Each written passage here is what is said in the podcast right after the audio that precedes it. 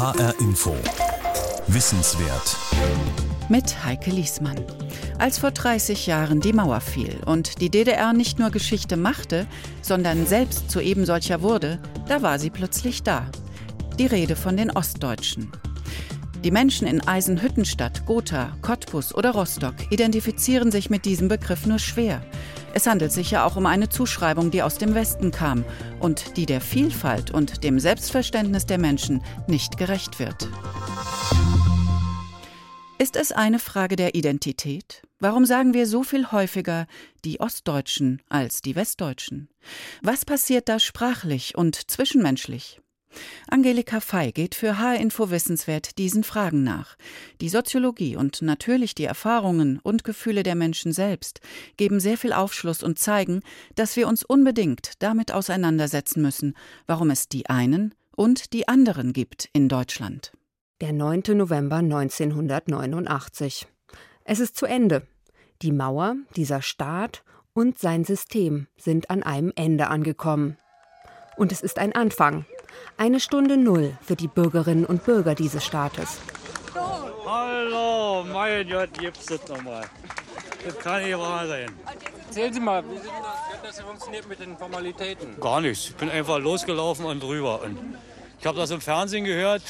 Hab's einfach ausprobiert und bin ran, hab meinen Ausweis vorher und bin rübergegangen. Fassungslosigkeit bei den D D R-Bürgern am Grenzübergang Bornholmer Straße. Sie sind nicht mehr eingesperrt. Aber Menschen ist einfach irre, die war von der anderen Seite zu sehen. Jetzt. Die Ereignisse überrollten sich. Dass die Mauer gefallen ist, das war natürlich auch erstmal toll, ne? Also überwältigend, damit hat ja keiner gerechnet. Sagt Sabine Rennefanz. Bei Mauerfall war sie fünfzehn Jahre alt. Heute ist sie Journalistin und lebt in Berlin. Ich selbst war bei Mauerfall acht Jahre alt und bin ebenfalls Journalistin. Ich lebe in Frankfurt. Das muss ich erklären. Ich komme nämlich aus Hessen, habe in Frankfurt am Main gewohnt und bin heute in Frankfurt an der Oder. Als ich noch in Frankfurt am Main war, habe ich nicht über mein Westdeutschsein nachgedacht. Aber das hat sich geändert. Ich werde viel mit meinem Unwissen konfrontiert, zum Beispiel darüber, wie gut die medizinische Versorgung in der D D R war, was Polikliniken und Vorsorgeuntersuchungen angeht. Auf jeden Fall bin ich, seit ich im Osten lebe, viel sensibler geworden für die Frage, wer sind wir, wir Deutschen, und wer sind dann die Ostdeutschen, über die alle immer sprechen? Also die Ostdeutschen, die Ostdeutschen gibt es auch einfach nicht.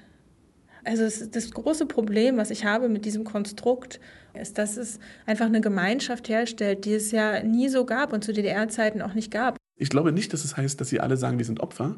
Ja, weil das ist ja diese These, die Ostdeutschen würden sich als Opfer stilisieren. Nein. Sagt der Sozialwissenschaftler Daniel Kubiak. Er forscht an der Berliner Humboldt-Universität. Sein Thema: die unendliche Geschichte der ostdeutschen Identität. Und wie daraus eine Zuschreibung wurde. Als das andere. Er wird mir die Frage mit der Identität aus soziologischer Sicht erläutern. Und dann ist da noch Orestes Thielecke. Ich mag sehr gerne Jägerschnitzel, aber halt diese Jagdwurst, die panierte. Das D D R-Jägerschnitzel. Aber mehr Gründe fallen mir jetzt nicht ein, wo ich sagen würde, ich bin Ostdeutscher. Ich fühle mich, wenn, dann würde ich sagen, ich komme aus Deutschland. Ich würde mich nicht mal richtig als Deutschen bezeichnen. Sagt Orestes Thielecke. Nach dem Abitur hat er entschieden, in Eisenhüttenstadt zu bleiben. Die Wälder drumherum gefallen ihm, die Geschichte der Stadt und ja, viele Gebäude seien abgerissen worden, aber eben auch viele schick saniert. Wie schon seine Urgroßmutter, seine Großmutter, seine Mutter und sein Vater vor ihm, arbeitet Orestes Thielecke nun im Stahlwerk.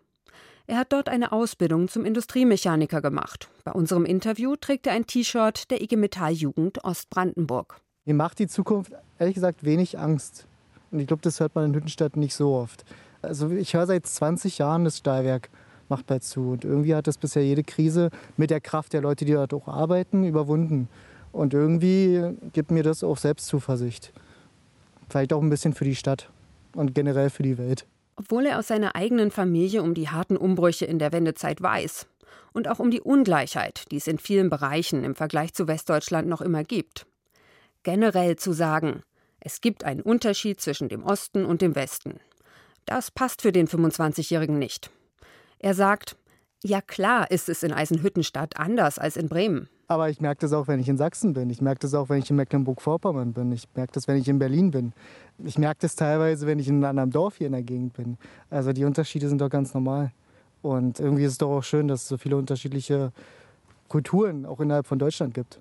Ist es überhaupt sinnvoll, die Frage nach ostdeutscher und westdeutscher Identität zu stellen? Der Sozialwissenschaftler Daniel Kubiak weist darauf hin, dass die Betonung der Unterschiede schon ein Teil des Problems sein kann. Identitätspolitik kann halt helfen, um diese symbolischen Ungleichheiten sichtbar zu machen. Identitätspolitik kann aber leider auch dazu führen, Differenzen überzubetonen. Er forscht zu ostdeutscher Identität, genauer dazu, wie sie in unterschiedlichen Kontexten wahrgenommen wird. Die Frage, wie sind die Ostdeutschen, interessiere ihn dagegen überhaupt nicht. Eigentlich finde ich das tatsächlich wirklich beeindruckend, dass man nach dreißig Jahren und nach so viel Forschung auch über Ostdeutschland, dass man nach dreißig Jahren tatsächlich immer noch darauf hinweisen muss, dass es natürlich nicht die Ostdeutschen oder die ostdeutsche Gesellschaft gibt, sondern dass auch die Gesellschaft in Ostdeutschland sehr komplex, sehr vielfältig, sehr differenziert ist und das eigentlich überhaupt nichts hilft, sich zu fragen, wie die Ostdeutschen jetzt sind. Das kaschiert auch ganz viele Konflikte, die es unter diesen Ostdeutschen gibt. Die Ostdeutschen auf dem Land waren ganz anders, also hatten ganz andere Sorgen und Probleme als die ähm, in der Stadt. Dann die Frage mit Abitur, ohne Abitur, systemnah, nicht systemnah. Dieser Begriff Ostdeutsche kaschiert all diese Unterschiede und macht auch so ein Debatten zu, ne? Debatten, die eigentlich geführt werden müssen unter den Ostdeutschen. Also ganz schwieriges, ganz schwieriges Thema, weil es da auch gar kein Podium für gibt und weil das durch diesen Konflikt Ost-West auch so überlagert wird, ne? Also schwelt total zwischen den Generationen, ähm, glaube ich, spielt eine viel größere Rolle, diese Konflikte unter den Ostdeutschen, als viele glauben. Und das wird halt so durch diesen Begriff, die Ostdeutschen, ja, kaschiert. Ich treffe Sabine Rennefanz in den Redaktionsräumen der Berliner Zeitung. Sie sagt: Also ich fühle mich jetzt, glaube ich, heute so ostdeutsch wie noch nie. Ich wollte auch nie Ostdeutsche sein und neunzehnhundertneunzig habe ich mich überhaupt nicht ostdeutsch gefühlt. Also ich kam aus der D D R, da war ich hineingeboren, das war nicht meine Entscheidung, ja. Und dann dachte ich, ja, wir würden alle Deutsche sein. Und ich wollte mich dann eigentlich immer, ich wollte sowas eigentlich so sein wie alle. Aber wieso hat es nach dem Mauerfall nicht geklappt mit dem, ich dachte, wir würden alle Deutsche sein? Sabine Rennefanz ist ja nicht alleine. Die Studie des Institutes für Demoskopie Einsbach aus diesem Jahr zeigt, dass sich siebenundvierzig Prozent der Menschen, die im Osten geboren wurden, eher als ostdeutsch identifizieren, denn als deutsch. Umgekehrt gilt das für den Westen, nur viel weniger. Hier sieht sich der überwiegende Teil mit mehr als siebzig Prozent vor allem als deutsch und nicht zuerst als westdeutsch. Um zu verstehen, wo dieser Graben bei der Identität herkommt, muss man, finde ich, noch einmal einen großen Schritt zurückgehen, zum Mauerfall und der Zeit danach. Ach Mensch, irre. So ein Tag, so wunderschön wie heute. Denn wie die Geschichte der Wiedervereinigung, die am neunten November neunundachtzig begann, oft erzählt wird, das sei problematisch, sagt der Sozialwissenschaftler Daniel Kubiak. Diese Geschichte nur als Erfolg zu bezeichnen, das greife zu kurz. Weil mir wirklich die Frage ist, wie man diesen Erfolg misst. Und ich glaube, dass gerade die Leute, deren Biografie von vielen Brüchen durchsetzt ist, denen es aber vielleicht heute trotzdem ganz okay geht, ja, die vielleicht trotzdem in ihrem Einfamilienhaus sitzen oder stolz sind, dass sie ihre Kinder zum Studieren gebracht haben oder was auch immer. Also, dass die das aber, glaube ich, schwer ertragen, wenn man das so pauschal als Erfolgsgeschichte erzählen will, weil die natürlich wissen, was sie in den dreißig Jahren dafür leisten mussten. Und, sagt Daniel Kubiak weiter, die Menschen im Osten erkennen schon an, wie sehr der Westen sie unterstützt hat nach der Wiedervereinigung und beim Wechsel vom System der D D R hin zu einer Demokratie. Sie sehen sich auch nicht als Opfer. Das ist ja diese These, dass die, so, die Ostdeutschen würden sich als Opfer stilisieren. Nein, ich glaube, sie wollen einfach nur sagen, wir wissen, unter welchen Umständen wir diese Gesellschaft zur demokratischen Gesellschaft gemacht haben. Und ich glaube, das muss man sich bewusst machen. Denn diese Umstände waren zum Teil sehr hart. Mein Eindruck ist, wie sich die Zeit nach dem Zusammenbruch der D D R anfühlte, ist in den Geschichten über die Einheit viel zu lange kaum vorgekommen. Die mangelnde Anerkennung für das, was gut war in der D D R, das Zweiklassensystem Ost-West, all das zeigt sich jetzt in einem diffusen Identitätsgefühl. Für die in der D D R geborene Sabine Rennefanz ist es eine, wie sie es nennt, stille Wut, die sich bei ihr in der Zeit nach der Wende angestaut hat. Sie hat über ihre Erfahrungen das Buch Eisenkinder geschrieben. Darin berichtet sie vom Gefühl der Enttäuschung und der subtilen Demütigung, schon wenige Tage nach dem Mauerfall. Mit ihren Eltern fuhr die fünfzehnjährige nach West-Berlin, zuerst Bekannte besuchen. Und dann sind wir zur Bank gegangen und haben dort unsere hundert Mark Begrüßungsgeld abgeholt. Und das war mir einfach total peinlich, so mit den ganzen D D R-Bürgern da zu stehen und das dann so, ja, dieses Geld so abzuholen. Also so wie so, ja, die armen, die armen Brüder und Schwestern, denen man jetzt mal was geben muss. Na, ich habe schon das Gefühl gehabt, dass die Hierarchie einfach klar ist. Also da sind halt so die Westdeutschen, die halt irgendwie sehr viel mehr haben, sich viel besser auskennen. Und äh, auf der anderen Seite sind halt die D D R-Bürger, die irgendwie ähm, nicht so viel Geld haben, schlecht angezogen sind, komische Frisuren haben, komisch reden und die irgendwie immer so in so einer Bittstellerrolle sind. Eine Bittstellerin zu sein? Zudem eine schlecht angezogene mit einer komischen Frisur? Sabine Rennefanz selbst hatte im Herbst neunundachtzig eigentlich ein anderes Selbstbild.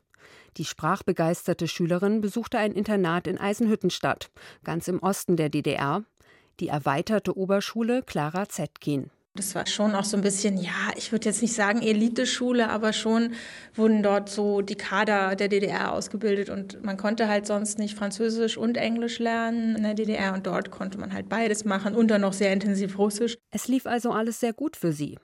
Auch die Eltern von Sabine Rennefanz hatten sich in der D D R ihr Leben aufgebaut, sich in ihrem Dorf in Brandenburg eingerichtet. Na, ich würde sagen, meine Eltern waren so wie ganz viele Leute und haben sich sehr eigentlich zurückgehalten, haben so ihre Arbeit gemacht, haben nicht rebelliert oder so, aber haben auch eine große Distanz so zum Staat gehalten. Zumal es gefährlich war, sich überhaupt politisch zu äußern. Das wusste man, damit lebte man, das nahm man hin. Mit der Wende hörte dieses Leben schlagartig auf. Zu D D R-Zeiten hatte der Vater von Sabine Rennefanz als Schlosser gearbeitet. Mein Vater hat gleich neunzehnhundertneunzig seine Arbeit verloren, das erste Mal, und hat dann wieder Arbeit gefunden, aber dann auch sehr oft befristet. Und wirklich in den neunziger Jahren war in Brandenburg ja die Arbeitslosigkeit sehr viel höher, auch als im Westteil. Und er hatte immer wieder Pech gehabt, was gefunden, dann lief das aus, dann irgendwie wieder eine Maßnahme vom Arbeitsamt, irgendwelche Computerschulungen und so hat er sich irgendwie eigentlich bis zur Rente durchgehangelt und ich weiß aber, dass so das ganze, die ganze Geldfrage wirklich in den neunziger Jahren extrem war, also die hatten wirklich richtige Geldprobleme und hatten Schwierigkeiten, sich da über Wasser zu halten. Theoretisch stand ihnen nun nach achtundzwanzig Jahren Mauer die ganze Welt offen, doch in der Realität sah es für ihre Eltern anders aus. Kein Wohlstand, keine großen Reisen. Stattdessen... Das waren dann auch irgendwie so Sachen wie, was ist eigentlich eine Steuererklärung und was sind betriebsbedingte Kündigungen? Also wirklich in jedem Bereich des Lebens änderte sich alles. Die mussten sich da quasi neu, neu reinfinden. Eine typische Geschichte. Eine Erfahrung, wie sie viele Menschen im Osten nach dem Mauerfall in den neunziger Jahren machten. Zum Beispiel Eisenhüttenstadt. Die Stadt, in der Sabine Rennefanz aufs Internat gegangen ist und in der Orestes Thielecke heute lebt. In den dreißig Jahren seit dem Mauerfall hat sich die Industriestadt der D D R sehr verändert.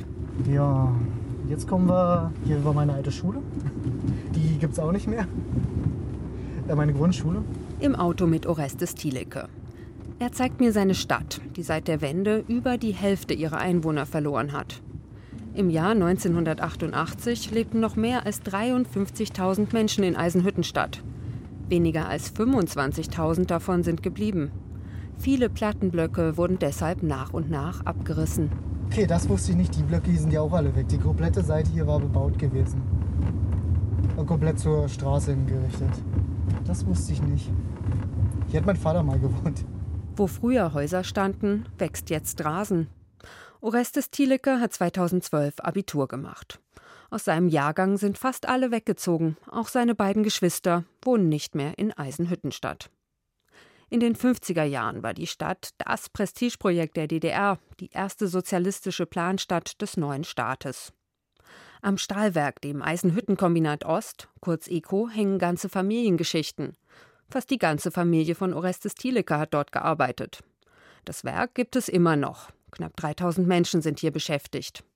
Einst waren es zwölftausend. Das ist eine riesige Frage von Wertschätzung auch, die dort verloren gegangen ist und die, glaube ich, auch sehr viel Frust verursacht hat, wenn Menschen, die jahrzehntelang in ihren Jobs gearbeitet haben, dann auf einmal gesagt bekommen vom Staat, wir brauchen dich nicht.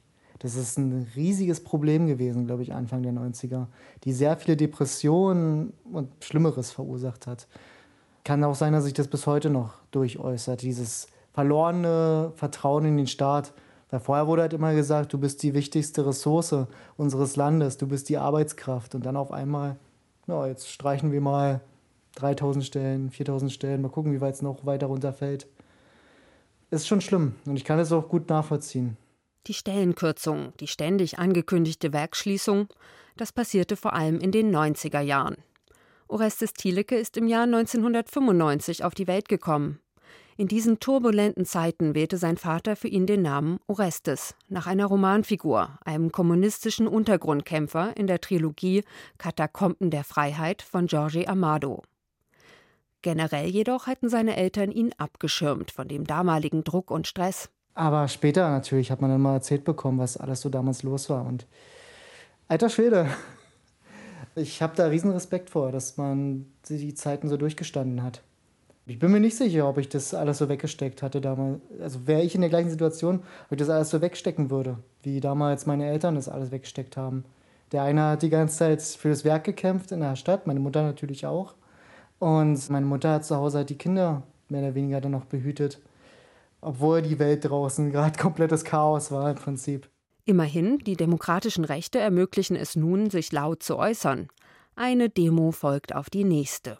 Die Menschen waren wieder und wieder verzweifelt, wie hier im Februar neunzehnhundertdreiundneunzig. Mein Mann und ich, wir arbeiten im Eco, wir werden genauso arbeitslos werden und ich sehe auch keine Alternative. Und es kann ja nicht jeder auswandern, ja. Die ganze Stadt, alles hängt vom Stahlwerk ab. Ob das das Fleischkombinat ist, ob das die Läden sind, alles hängt vom Stahlwerk ab, also von dem, vom Eco insgesamt. Das Eco ernährt nicht nur die, die dort arbeiten, sondern auch diejenigen, die im Umfeld wohnen. Die ganze Familie würde arbeitslos werden und wir würden Sozialfälle. Und so wie in Eisenhüttenstadt wurde in den neunzigern viel demonstriert und gekämpft, teils bis zum Hungerstreik, wie zum Beispiel die Kali-Kumpel in Bischofferode in Thüringen. Die Kämpfe gegen Werksschließungen wurden so zu einem verbindenden Moment, das mit dazu beitrug, eine gemeinsame ostdeutsche Identität zu schaffen. Der Westen aber hat diese lautstarken demokratischen Rufe ziemlich ignoriert, sagt der Sozialwissenschaftler Daniel Kubiak. Wenn man die ganzen Demonstrationen und Hungerstreiks und so gegen diese ganzen Werksschließungen, wenn man die zusammenzählen würde, ist es eine der größten sozialen Protestbewegungen in der Geschichte der Bundesrepublik, eben der gesamten Bundesrepublik, weil damals schon vereinigt. Da gab es eine Protestbewegung, die von der neoliberalen Bundesregierung ignoriert und kaputt gemacht wurde. Und ich meine, das muss man sich mal klar machen, wenn da irgendwie Hunderttausende von Menschen demonstriert haben und ihre Erfahrung ist, dass sie jetzt demonstrieren dürfen, dass sie jetzt in einer freien Gesellschaft leben, dass es jetzt hier alles demokratisch ist. Und ihre Erfahrung ist, dass es überhaupt nichts bringt, weil wenn Treuhand entscheidet, wird zugemacht, wird zugemacht. Was das eigentlich nochmal bedeutet für ein Demokratieerlebnis, als erstes Demokratieerlebnis. So. Also da fühlen viele von denen zum ersten Mal demokratisch irgendwie mitbestimmen konnten. Und ihre Erfahrung ist, jetzt dürfen wir alles sagen, ändert gar nichts. Oft wurden die Werke eben doch geschlossen. Im Jahr neunzehnhundertachtundneunzig waren neunzehn Komma zwei Prozent der Menschen in Ostdeutschland arbeitslos. Ein Großteil der jungen Menschen, vor allem der jungen Frauen, entschied sich deshalb fürs Weggehen. Um zwei Komma zwei Millionen Menschen hat die Bevölkerung in Ostdeutschland seit dem Jahr neunzehnhundertneunzig abgenommen. Auch Sabine Rennefanz ging zum Studieren in den Westen. An der Uni in Hamburg sei sie bei ihren westdeutschen Kommilitonen auf Vorurteile getroffen. Alle dachten immer, meine Eltern seien bei der, also alle Ostdeutschen waren irgendwie bei der Stasi, alle würden Sächsisch sprechen. Und das tollste Kompliment, was man irgendwie bekommen konnte, war ja, ach, sieht man dir ja gar nicht an, dass du aus dem Osten kommst.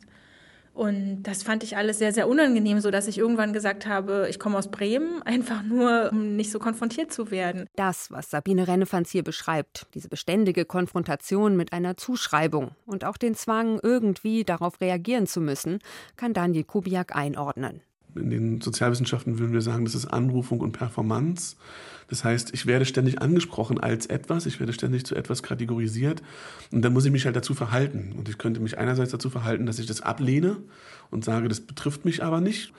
Oder ich verhalte mich halt dazu, indem ich diese Identität für mich annehme und sage, ja, aber ich bin auch so, aber ich bin anders, als die beschrieben werden. Sozialwissenschaftler wie Daniel Kubiak von der Berliner Humboldt-Universität haben begonnen, die Geschichte dieser ostdeutschen Identitätsbildung genauer in den Blick zu nehmen. Oft sei der Katalysator dafür übrigens Abwertung.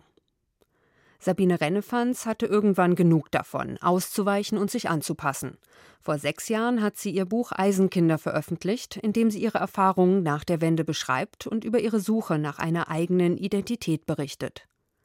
Aber dass sie sich selbst inzwischen als Ostdeutsche sieht, sei dennoch kein Ergebnis einer stolzen Selbstfindung. Nee, es ist eher so, dass es doch auch eher eine Zuschreibung ist, die auf einen immer wieder so zurückfällt. Ähm Also schauen Sie, ich wäre, ich habe als Journalistin viele Sachen gemacht, aber ich wurde eigentlich als Journalistin auch so überregional erst wahrgenommen, als ich angefangen habe, über diese Ostthemen zu schreiben. Also das ist natürlich schon dann so eine Ambivalenz und ich wollte das eigentlich immer nicht. Ich wollte nicht die Stimme aus dem Osten irgendwie sein. Aber jetzt ist es halt so. Ja, ich kann jetzt auch darüber eher, eher lachen. Für mich als Journalistin mit westdeutscher Biografie ist noch eine andere Beobachtung interessant. Auch für junge Menschen, die lange nach der Wende geboren worden sind, spielt die Kategorie Ostdeutsch eine Rolle. Und das, obwohl sie selbst die D D R gar nicht mehr erlebt haben. Weitere Beobachtung: Die Ungleichheit setzt sich ebenfalls fort. Wer im Osten arbeitet, hat meist einen Chef aus dem Westen. Nur dreiundzwanzig Prozent aller Führungsjobs im Osten sind auch mit Ostdeutschen besetzt. Und von den Uni-Präsidenten stammt in ganz Deutschland überhaupt keiner aus dem Osten. Und auch die Zuschreibungen und Abwertungen, wie sie Sabine Rennefanz in den neunzigern erlebt hat, reproduzieren sich weiter. Daniel Kubiak hat für seine Dissertation Gruppendiskussionen mit jungen Menschen, jeweils in Ost- und Westdeutschland, organisiert, um mit ihnen über ihre Identität zu sprechen. In den westdeutschen Gruppen ist es kein Thema geworden. Also es gab keine Selbstzuschreibung oder Selbstbezeichnung oder keine Idee, sich als Westdeutsche zu bezeichnen. In den ostdeutschen Gruppen war das meistens schon ein Thema, bevor ich überhaupt nachfragen musste. Also es gab in einer Gruppendiskussion schon bei der Frage nach der Identität war die Reaktion, ja, dass wir alle aus dem Osten kommen. Das macht uns aus, unter anderem. Also es ist jetzt nicht die einzige Identität oder die einzige Selbstzuschreibung, aber es war anscheinend ein wichtiger Aspekt für diejenigen. Daniel Kubiak sagt, es sei bei den Diskussionen noch etwas weiteres aufgefallen. Wenn er die jungen Westdeutschen nach westdeutscher Identität fragte, hätten die angefangen, über Ostdeutsche zu reden. Sie konnten sich sozusagen sich selbst eigentlich nur wahrnehmen darüber, dass sie die anderen wahrgenommen haben als die anderen. Und da gibt es halt in den Sozialwissenschaften, beziehungsweise eigentlich in den Kulturwissenschaften, da kommt das her, dieses Konzept des Otherings, also der Veränderung, würde man das auf Deutsch übersetzen. Das bedeutet: Die Ostdeutschen werden zu den anderen gemacht. Die westdeutsche Identität ist die Norm, darüber spricht man gar nicht. Sie bleibt unsichtbar. Die Soziologin Naika Foroutan hat deshalb vom westdeutschen Normalitätsparadigma gesprochen. Für Sabine Rennefanz wie für Orestes Thielecke ist das Gerede über das Anderssein wiederum zur Normalität geworden. Beide haben irgendwie einen Weg gefunden, sich dazu zu verhalten. Ich dagegen fange nun an, meine eigene westdeutsche Identität in Frage zu stellen. Wieso habe ich so lange angenommen, sie sei die Norm? Und wie denkt Sabine Rennefanz jetzt an den Mauerfall, an die Zeit vor dreißig Jahren? Sie bringt es so auf den Punkt. Dann passierte ja innerhalb eines Jahres oder halben Jahres so viel, dass man wirklich gar nicht mehr wusste, wo oben und unten war. Und ich glaube, ich habe das damals auch nicht verstanden, was da wirklich passiert ist, und versuche jetzt, dreißig Jahre später eigentlich, versucht man irgendwie immer noch so zu verstehen, was da eigentlich mit einem passiert ist. dreißig Jahre nach dem Mauerfall. Wir müssen über die Zuschreibungen, die Veränderung dringend nachdenken. Und zwar wir alle. Das war H-Info Wissenswert, eine Frage der Identität von Angelika Fey. Diese Sendung gibt es als Podcast auf h info radio punkt d e und in der A R D-Audiothek fürs Handy. Sie steht Schülerinnen, Schülern und Lehrern in Hessen als Unterrichtsmaterial kostenfrei zur Verfügung. Mein Name ist Heike Liesmann.